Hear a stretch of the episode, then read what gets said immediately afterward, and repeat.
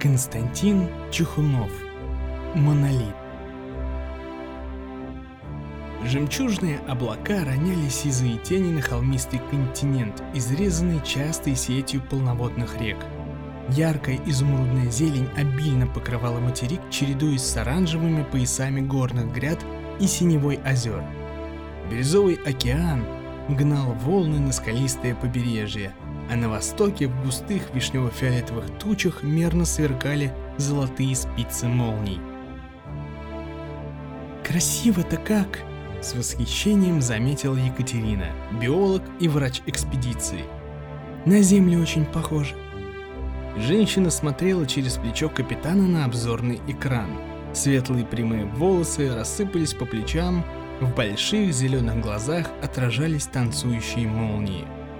Молодая, стройная, красивая, она была единственной женщиной в команде корабля. Капитан Спиваков сосредоточенно изучал поверхность планеты, словно уже с орбиты пытаясь найти какую-нибудь опасность среди вполне мирного пейзажа. Суровое загорелое лицо, испещренное множеством морщин, добавляло ему лет, делая старше своего возраста – Карие глаза смотрели внимательно и подозрительно, стараясь не упустить ни единой детали. «Посмотрим», — задумчиво изрек он. «А что там зонды?» «Все аппараты вошли в атмосферу и передают информацию», — доложил борт-инженер. «Сигнал хороший». «Выведи данные на экран». По обзорному монитору побежали строчки символов и цифр — для начала неплохо. Удовлетворенно кивнул Спиваков. А там видно будет. Готовимся к посадке. Через 6 часов разведывательный корабль «Сокол» с 10 членами экипажа на борту благополучно сел на Шебу. Планету открыл даль-разведчик Шибалин, находясь в свободном поиске, и, пользуясь законным правом, назвал ее как пожелал. Перенаселенная Земля отчаянно нуждалась в новых колониях, и сотни смельчаков уходили все дальше и дальше от родного очага в поисках новых миров. Планеты, пригодные для жизни, открывали крайне редко. Разведчики возвращались из-под пространства далеко не всегда. Шибалин сделал замеры параметров окружающей среды, взял кое-какие пробы и произвел аэросъемку отдельных районов. На этом его миссия заканчивалась. Дальнейшую судьбу планеты должна была решить команда специалистов, прибывшая на Соколе. Итак, обратился Спиваков к команде, прежде чем открылся шлюз. У нас есть два месяца, чтобы перетрясти этот мир от самых высоких горных вершин до океанских глубин. Ни одна лужа, ни одна бактерия в ней не должна оставаться без внимания. Вам всем хорошо известно, какова может быть цена нашей ошибки. Капитан первый шагнул на поверхность Шебы. За ним неотступно следовала команда. Сокол сел на равнине, покрытой изумрудной травой, высотой до пояса. Необычные деревья с фиолетовыми кронами росли поодиночке и небольшими группами. К западу, куда уходило желтое солнце, деревья росли чаще, собирались в крупные острова и в конце концов образовывали густой лес. На востоке возвышалась горная гряда, коронованная двумя ослепительно белыми снежными вершинами. Со скал тонкой голубой лентой валился водопад, наполняя индиговое озеро у подножия гор. Повсюду попадались разнообразные зверьки, небольшие животные шебы прыгали, бегали и летали, не обращая ни малейшего внимания на людей. Анализаторы показывали, что воздух пригоден для дыхания. «Капитан, можно?» Геолог Сомов вопросительно посмотрел на Спивакова. «Давай, но только всего несколько вдохов». Геолог поднял забрало шлема и медленно вдохнул, словно пробуя воздух Шевы на вкус. Дышится очень легко. Сомов с сожалением загерметизировал скафандр. По возвращению на корабль отправишься в изолятор и проведешь в карантине сутки, напутствовал капитан инициативного подчиненного. Пусть Катя возьмет у тебя все необходимые анализы. Слушаюсь, отозвался погрустневший геолог. Через неделю скафандр снял даже капитан, а члены команды уже пробовали заходить в прохладную воду рек и озер, прозрачную и чистую. Животные и растительные миры Шебы поражали разнообразием видов, но крупных зверей не встречалось. Самый большой представитель местной фауны был не крупнее кошки. Некоторые животные сильно походили на своих земных собратьев, но сходство оказалось только внешним. Тем не менее, никто из них не представлял опасности для человека. Постепенно у членов команды «Сокол» наладилась спокойная, размеренная жизнь. Они исследовали планету, писали отчеты, в перерывах купались, загорали и устраивали пикники. Была и рыбалка. Водные животные, похожие на угрей, охотно клевали на хлеб и имели вкусное мясо.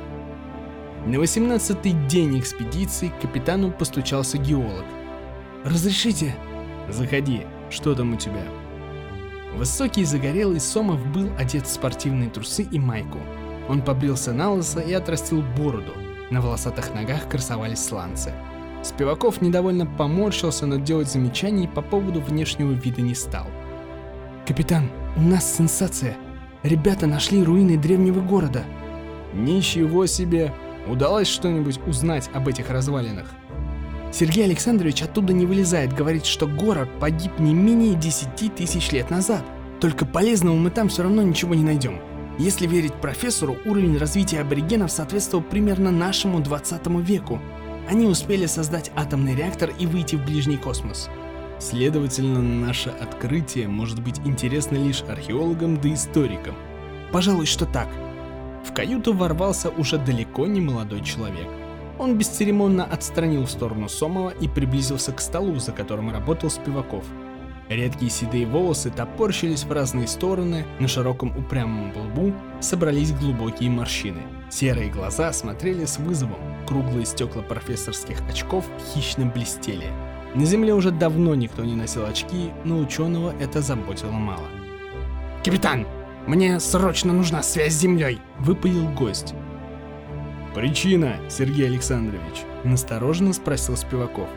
«Мы нашли погибший город». «Я уже в курсе». «В курсе? Цивилизации не гибнут, просто так их что-то уничтожает. А что если на шебе есть некий фактор опасный для будущих колонистов?» Дорогой Сергей Александрович, капитан старался говорить как можно мягче. Мы не можем проводить сеансы подпространственной связи по любому поводу, вы знаете, сколько для этого требуется энергии? Почти как на сам перелет. Такой расточительности нам не простят. Капитан, я настаиваю! Пока я не вижу причин для связи с Землей. А между тем у меня есть простое и логичное объяснение происхождения руин. Обитатели Шебы развязали войну и уничтожили друг друга. В истории Земли такое тоже однажды чуть не произошло. Воля ваша, капитан. Но имейте в виду, по возвращению домой я подам на вас рапорт. И профессор решительно покинул капитанскую каюту. Сергей Александрович был космоархеологом, возможно, лучшим специалистом в своей области. В его опыте и авторитете никто не посмел бы усомниться, но иногда он был просто невыносим.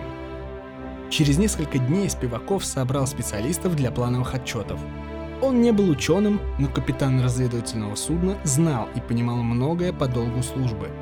Фактически научным руководителем экспедиции значился физик Фролов, но принимать серьезных решений без Пивакова он не мог. «А где это у нас Сергей Александрович?» – поинтересовался капитан, окинув взглядом присутствующих. «Профессор не покидает развалин», – усмехнулся Фролов. Забрал геолога разведывательного дроида и приступил к раскопкам. Вчера даже на корабль не вернулся, ночевал на вездеходе. Послать за ним? Ни в коем случае. Пусть работает.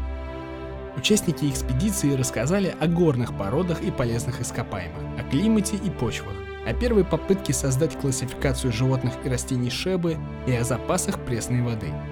Все выглядело очень привлекательным, и даже подозрительный Спиваков начал верить в удачу и позволил себе скупую улыбку.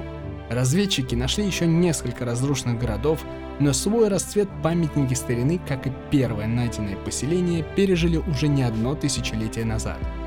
Космоархеолог вернулся с развалин еще через несколько дней, и явился он не с пустыми руками. Взволнованный и возбужденный профессор представил коллегам очень странную находку. На грузовой платформе дроида лежала прямоугольная двухметровая плита, похожая на надгробие – Черная, как сама тьма, она слабо пульсировала холодным призрачным светом. «Вот, Сверкнул стеклами очков Сергей Александрович. Я нашел эту штуку по слабому электромагнитному излучению, которое от нее исходило. Глубоко лежала, а тяжеленная. Еле вытащил из-под развалин. Товарищи обступили ученого и его находку. «Что это?» — воскликнула Катя. «Понятия не имею, я, я же не физик!» Фролов ринулся к находке профессора, в глазах физика загорелся исследовательский азарт. Не прикасаясь к плите, он прощупал взглядом каждый ее миллиметр. «Нужно в лабораторию доставить. Там приборы, оборудование». Фролов растерянно оглянулся, ища взглядом Спивакова, но капитан ответил отрицательно. «Нет, пока мы не убедимся в безопасности находки, на борту ее не будет. Развернем лабораторный модуль вне корабля». Оказавшись с артефактом один на один, физик испытал странные чувства. Находка манила его к себе и одновременно вызывала необъяснимый страх. Казалось, что кто-то, чужой и враждебный, посмотрел на ученого ненавидящим взглядом. Мурашки побежали по телу, на спине выступил холодный пот. Но Фролов был ученым и умел концентрироваться на работе. Волевым усилием физик заставил себя успокоиться и приступил к исследованию артефакта. Плита оказалась невероятно тяжелой. Лабораторный стол не выдержал бы ее веса, и Фролов дал команду роботу-погрузчику опустить ее на пол. Артефакт порождал слабое электромагнитное излучение, оно пульсировало, подчиняясь определенному ритму. Ни один из сверхпрочных инструментов не смог поцарапать монолит. Его не удалось просветить рентгеновскими лучами, и даже лазерный резак не оставил следа на гладкой, словно отполированной поверхности. Попытки нагреть или охладить находку хоть на сотую долю градуса потерпели провал. Испытав на черном монолите весь свой исследовательский арсенал, Фролов вынужден был признать, что не узнал о природе артефакта практически ничего. Тем не менее, интуиция опытного ученого подсказывала ему, что на этот раз люди столкнулись с весьма неординарной находкой. Сомов смотрел в темноту тоннеля. Широкий коридор со сводчатым потолком уходил в неведомые дали. Сооружение обнаружили при пробном бурении, и теперь геологу до дрожи в колене хотелось узнать, куда ведет ход. Он с нетерпением ожидал прибытия катера с оборудованием. Небольшая маневренная машина спикировала из-под облаков и зависла над травой. Прозрачный колпак кабины откинулся в сторону, внутри сидели Спиваков и Катя. «Залезай!» — пригласил капитан Сомов. Геолог втиснулся в узкую кабину, усаживаясь между Спиваковым и врачом. Яркий луч прожектора осветил длинный прямой тоннель и растворился во мраке далеко впереди. Стены коридора состояли из гладко полированных матовых блоков разного размера, но очень плотно подогнанных друг к другу. Надо все тут как следует осмотреть. Капитан направил катер в тоннель и включил автопилот. Машина, увеличивая скорость, устремилась вперед. Стены коридора побежали навстречу. Иногда землянам попадались боковые ответвления и перекрестки, и Спиваков аккуратно отмечал координаты этих мест. «Материал стен очень прочный», — отметил геолог. «Пока не видно никаких обрушений». «Мне кажется, это древняя транспортная система Шебы, что-то вроде метро», — сделала предположение Катя. Прошло полчаса, но вокруг катера ничего не менялось. «Нужно возвращаться, иначе нас начнут искать», — решил Спиваков. «Эти тоннели могут тянуться по всей планете. Подготовимся получше и вернемся. Сейчас только найдем перекресток для разворота. Ого! А это что еще?» Анализатор показывал наличие дыма в воздухе. Что здесь может гореть? Геолог пристально всматривался вглубь тоннеля, и в этот момент катер вылетел в просторную полость с множеством ходов, идущих в разных направлениях. На полу горело несколько костров, человеческие фигуры, одетые в какие-то лохмотья, бросились в рассыпную. «Это люди! Шеба обитаема!» – прошептала Катя. Спиваков остановил машину и выключил свет. Потянулись минуты напряженного ожидания. Аборигены начали проявлять любопытство и выглядывать из тоннелей, но подходить близко не решались. «Они боятся катера», — заявил Сомов. «Капитан, можно я к ним выйду?» «Да что же ты лезешь повсюду?» «Я же ученый, и потом, если мы собираемся строить здесь колонию, контакт нам просто необходим». «Ладно, только броню надень. И вот еще что». Спиваков приложил палец к кодовому замку оружейного ящика. Внутри сейфа в захватах стояли два парализатора и плазмер. На вот, мало ли что. Геолог надел легкий прочный защитный комбинезон, сунул парализатор в наплечную кубру и вышел из катера. Не спеша он подошел к костру, поднял кверху открытые ладони и показал их черным провалом в стенах полости. Сомов уже начал думать, что никто к нему не выйдет, но вскоре появился один смельчак, затем другой. Сгорбленные люди, тощие и грязные, ростом геологу по грудь начали выбираться из тоннелей. Они опасливо приблизились к гостю, рассматривая его с недоверием и любопытством. Сомов выдал самую доброжелательную улыбку, на которую был способен, и это универсальное средство общения всех времен и народов сработало. Ему заулыбались в ответ. Начали протягивать руки. Аборигены с тревогой посматривали на катер. «Капитан, нужно кому-то остаться и наладить контакт. Машина их пугает», — шепнул Сомов в рацию. «У нас есть языковой адаптер. Если поймем структуру их речи, сможем узнать много нового о Шебе». Не скажу, что мне нравится эта идея, но в целом ты прав. Хорошо. Капитан, можно я тоже останусь? Робко спросила Катя. Нужно исследовать животных и растения подземелий. Если местные жители позволят, попробую взять у них кровь на анализ. Хорошо. Теперь капитан соглашался уже не так охотно. Надень броню и возьми парализатор. На прощание Спиваков отдал Сомову и плазме. Вот, держи. Надеюсь, не понадобится. Вернусь через два часа. Капитан развернул катер и понесся по тоннелю. Когда связь, пропавшая в коридорах, снова возобновилась, компьютер сообщил ему о трех пропущенных вызовах. «Ну что там у вас?» – спросил он по общей связи. «Капитан, ты должен увидеть это сам», – донесся до Спивакова взволнованный голос штурмана. «Давай координаты», Небольшая котловина была сплошь усеяна огромными воронками. Между ними змеился широкий разлом, наполненный непроглядным мраком. Черная бездна мерно пульсировала голубоватым свечением. На душе у капитана сразу стало тревожно и тоскливо. В катере под защитой экранов машины сидели штурман и Фролов, не решаясь выйти наружу.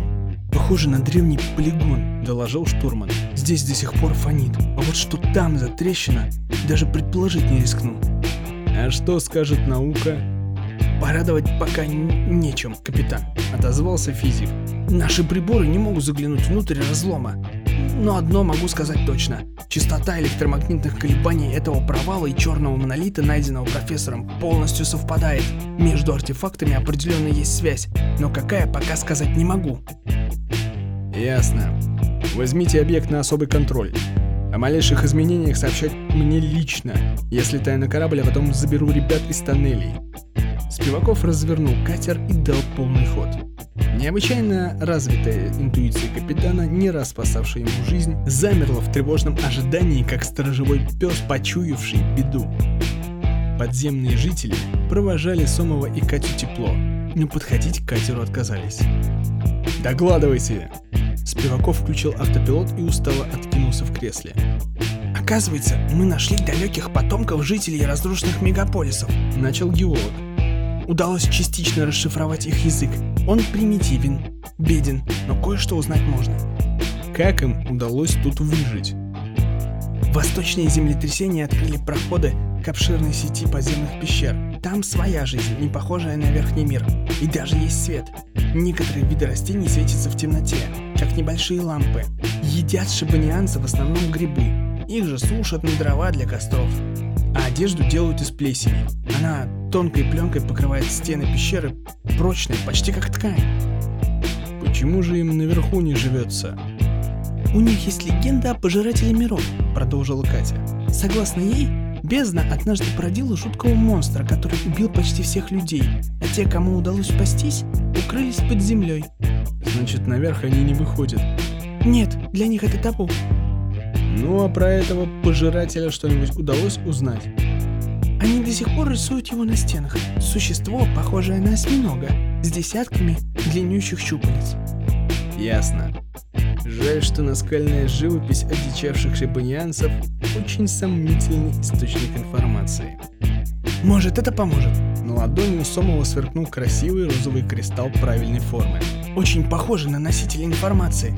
Где взял? Ну, там у них что-то вроде алтаря есть. Эта штука там лежала. Странно, что они отдали тебе реликвию. Кто сказал, что отдали? Украл? Ну ты даешь. Зачем украл? Обиделся геолог. Взял на время, изучим кристалл и вернем на место. На Шебу опустилась ночь. Здесь никогда не темнело полностью. Небо сгущало краски, пока не приобретало темно-фиолетовый цвет. Над головой разгорались огромные разноцветные звезды. Затем друг за другом выплывали две кроваво-красные луны. В их неверном свете предметы начинали отбрасывать причудливые тени. На траву выпадала серебристая роса. Затихали шорохи дневных обитателей. В предрассветный час на горизонте проступала тонкая золотая полоска. Она ширилась и росла, пока восток не рождал новое солнце. Именно в такое тихое утро, когда огненный шар стремился ввысь, прогоняя ночные страхи и даря тепло, штурман, стоявший вахту, принял сигнал тревоги от следящей аппаратуры в котловине. «Капитан, в разломе началась непонятная активность», — немедленно доложил он. Через несколько минут вся команда собралась в рубке. «Сомов где?» — задал вопрос Спиваков. «Он к разлому полетел, хотел посмотреть на аномалию», — ответил кто-то. «Однажды я его под замок посажу. Сомов, слышишь меня?» «Да, капитан», — донеслось из динамиков. «Что там происходит?» «Такое ощущение, что тьма в трещине зашевелилась». «На корабль, быстро!» Спиваков и сам отлично видел разлом. Сразу два беспилотника показывали полную картину происходящего. Внезапно черная масса полезла из трещины, формируя быстро растущий холм. «Интенсивность излучения аномалии резко возросла», — взволнованно сообщил Фролов. И тут сгусток мрака выпустил в направлении удаляющегося катера Сомова длинное щупальце. «Сомов сзади!» «А черт! Вижу!» Катер увеличил скорость. Сначала быстрая машина оторвалась от преследователя, но щупальце ускорилось, и геолог, уходя от неминуемого контакта, вынужден был сманеврировать в сторону. Черная конечность невиданного монстра отстала, но ненадолго.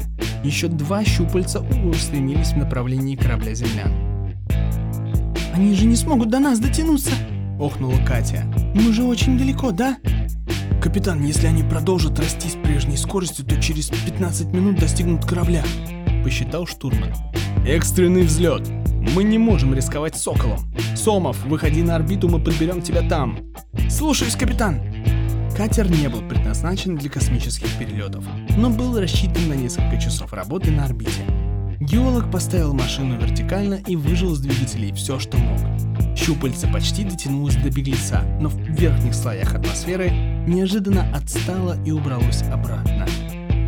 Экипаж двое суток наблюдал с орбиты, как многочисленные щупальца мрака рыскали вокруг разлома, уничтожая все живое. Создавалось впечатление, что неведомый монстр пытался что-то упорно отыскать, но не находил. В конце концов тьма уползла обратно, аномалия успокоилась. Вскоре после этого штурман появился в командной рубке с маленькой прозрачной коробочкой в руках. Внутри покоился розовый кристалл. Знаете, что это такое? Древние шабанианцы записали информацию для своих потомков. Историю, открытия, успехи и неудачи. Почти ничего толком не сохранилось, только самая последняя запись более-менее читаема, и она о нашем монстре. Они нашли черный монолит на одном из спутников Шеба и притащили сюда. Шабанианцы быстро смекнули, что нашли нечто необычное и принялись экспериментировать с плитой. Уж не знаю, как они сумели, но им удалось открыть проход в иную вселенную с иными физическими законами и параметрами следы. Монолит оказался ключом к другим мирам. Котловина не полигон. Когда шабанианцы поняли, какую силу пробудили, они пытались уничтожить разлом, да только у них ничего не вышло. Итог мы знаем. Цивилизация погибла, а жалкие потомки некогда развитой расы до сих пор прячутся под землей. «Почему эта тварь выползла снова? Ведь столько времени прошло!» – прошептала пораженная Катя. То, что существует по ту сторону разлома, вновь почувствовал присутствие разума на шебе. «Ну что ж, наша миссия закончена», – подвел итог капитан. Осталось закончить только одно дело.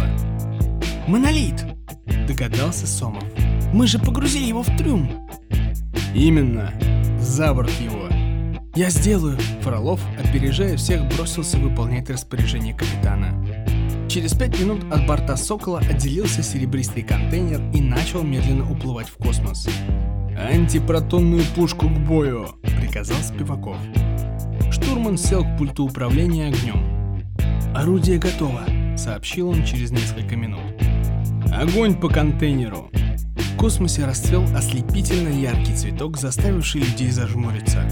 Когда вспышка аннигиляции угасла, на месте контейнера уже ничего не было. «Цель поражена», — доложил штурман. «Проверка всех систем. Подготовить корабль для входа в гиперпространство. Мы возвращаемся домой».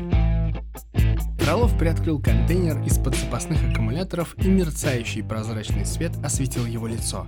Физик улыбнулся Монолиту, как старому другу. Голубые глаза ученого наполнились тьмой. «Глупцы!» — думал он. «Они хотели уничтожить ключ к иным мирам. Как такое вообще могло прийти им в голову?»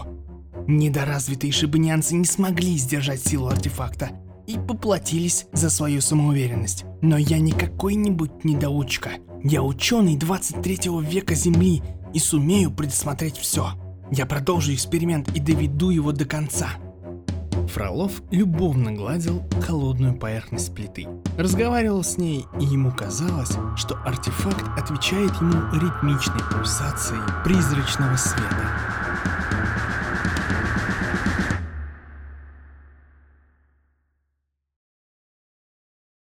Вы прослушали рассказ Константина Чухунова «Монолит». Читал Василий Володич. Музыкальное сопровождение Леонид Аганесян. Спасибо за прослушивание.